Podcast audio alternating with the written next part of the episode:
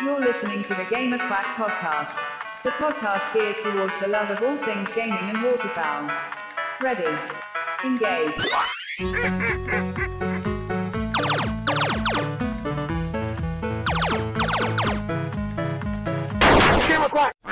Hey there, welcome back to the Gamer Quack Podcast. I'm Richard, and before I get in the news and what I'm playing right now, I just wanted to let you know that I will be at Uncanny Comic Expo, which is being held at the Grand Casino in Shawnee, Oklahoma this Saturday. That's August 28th. I'll be sharing a table with my friend and author Roger Colby, who will be selling his books and promoting our other podcast, The Three Cylinder Star Drive. I'll be having a giveaway there as well. I'll be giving away a copy of Horizon Zero Dawn Complete Edition and Sonic the Hedgehog on Blu ray. So stop by, say hi, and enter your name in the drawing for that prize. Okay, now on to the news. xCloud is finally coming to console. Uh, so I prefer to download games rather than stream them, given the choice, but that's just me. But, you know, for people that like to stream games, uh, I guess that's a good option for them. Um, I kind of get it. Uh, for like phones and laptops and things like that, but I don't know why you would want to stream on a console. That seems, I mean, if you could just download it straight there. But I know other people have like data caps and things like that with their uh, internet services, so uh, to each their own, but uh, it's not for me. Uh, but we do have a release date finally for Halo Infinite. It is launching December 8th of this year. Uh, it's going to launch without a campaign co op and and Forge. Uh, this is a quote from Joseph Staten, head of, of creative on Halo Infinite. He says, When we looked at these two experiences, Campaign Co op and Forge, we made the determination that they're just not ready. So we're going to keep Campaign Co op and Forge in the oven for a little bit longer. When they're ready, we're going to release them as part of our as part of our seasonal roadmap next year. That's what he had to say on the matter. Uh, I'm not really big into multiplayer. I had only planned on playing the campaign and single player, but I know a lot of people aren't going to be happy about this. Kind of feels like the game is being released half baked, and maybe it should have been delayed a little longer. But, anyways, in PlayStation news now, a PS5 patch has been released for Horizon Zero Dawn that bumps the frame rate up to 60 frames per second, uh, which is a great reason to jump back in or play it for the first time, even even before uh, Horizon Forbidden West releases next year. And next up is that Netflix is now testing its in-app gaming service in Poland on Android devices. If you haven't heard about this, uh, Netflix is getting into the video game business by adding games to stream in app right now next to your films and TV shows.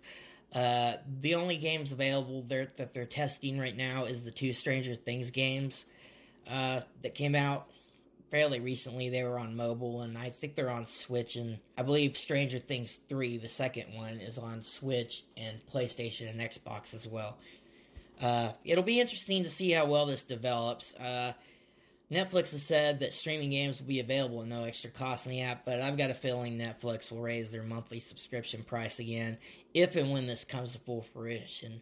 Um, now for a really cool story. Uh, students at uh, CU Denver's College of Engineering, Design and Computing developed a project titled Healthcare at Play, which seems seeks to help arthritis patients through video game.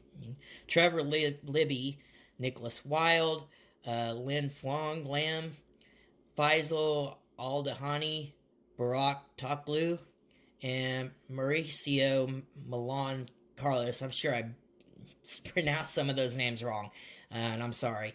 Uh, but they created a device to encourage people with arthritis in their hands to perform exercises.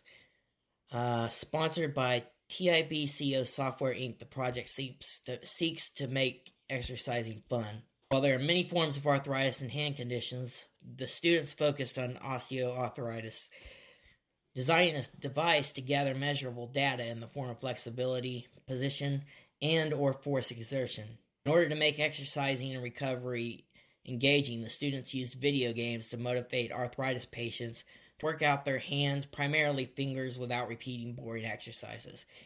Hand exercises are very important because our hands are used for activities of daily life and they can be damaged from poor ergonomics, repetitive tasks, and aging. Faculty advisors Dan Jensen and Jeffrey Selman helped students design a glove prototype with varying sensors.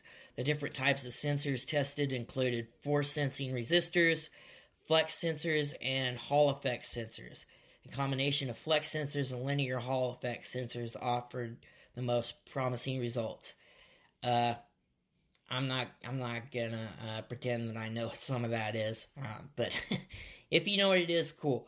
Uh, but anyways, the globe prototype was developed by engineering students. The sensor's data is sent to an Arduino placed with a wearable 3 3D printed housing, which is then sent to a computer that displays the game with its accompanying props prompts.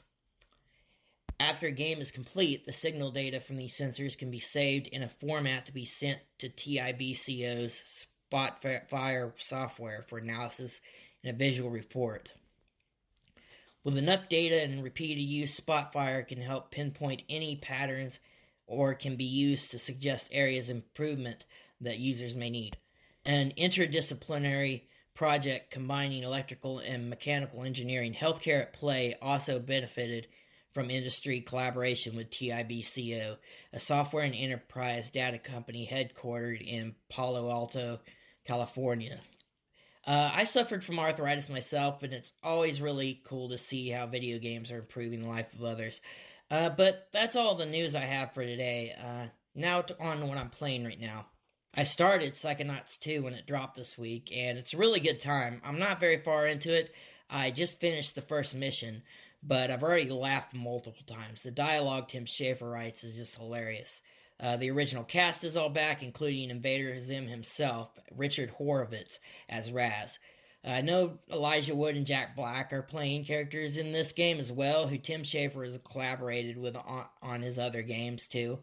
Uh, the performances are all great. Basically, the story for this one is Raz is now an inter- intern at Psychonauts headquarters, and there's a mole within the organization that's manipulated another character from the first game to kidnap Lili's father, Truman Zanotto, who is one of the Psychonauts founding members. Raz and the other Psychonauts need to find out who by, of course, entering the minds of other characters. Its design is very much like the platformers of early to mid 2000s. Uh, you're searching each level for collectibles to rank up and upgrade your powers and abilities, with some collectibles being unreachable until you've upgraded your abilities. Overall, it's funny and charming, and I think you need to go play it right now if you have an Xbox Game Pass. The original 2005 game is also on Game Pass if you want to go back to it and to get it caught up on the story. There is a recap of the beginning of Psychonauts 2 of what happened in the previous games, but it's not the same as experience it, experiencing it.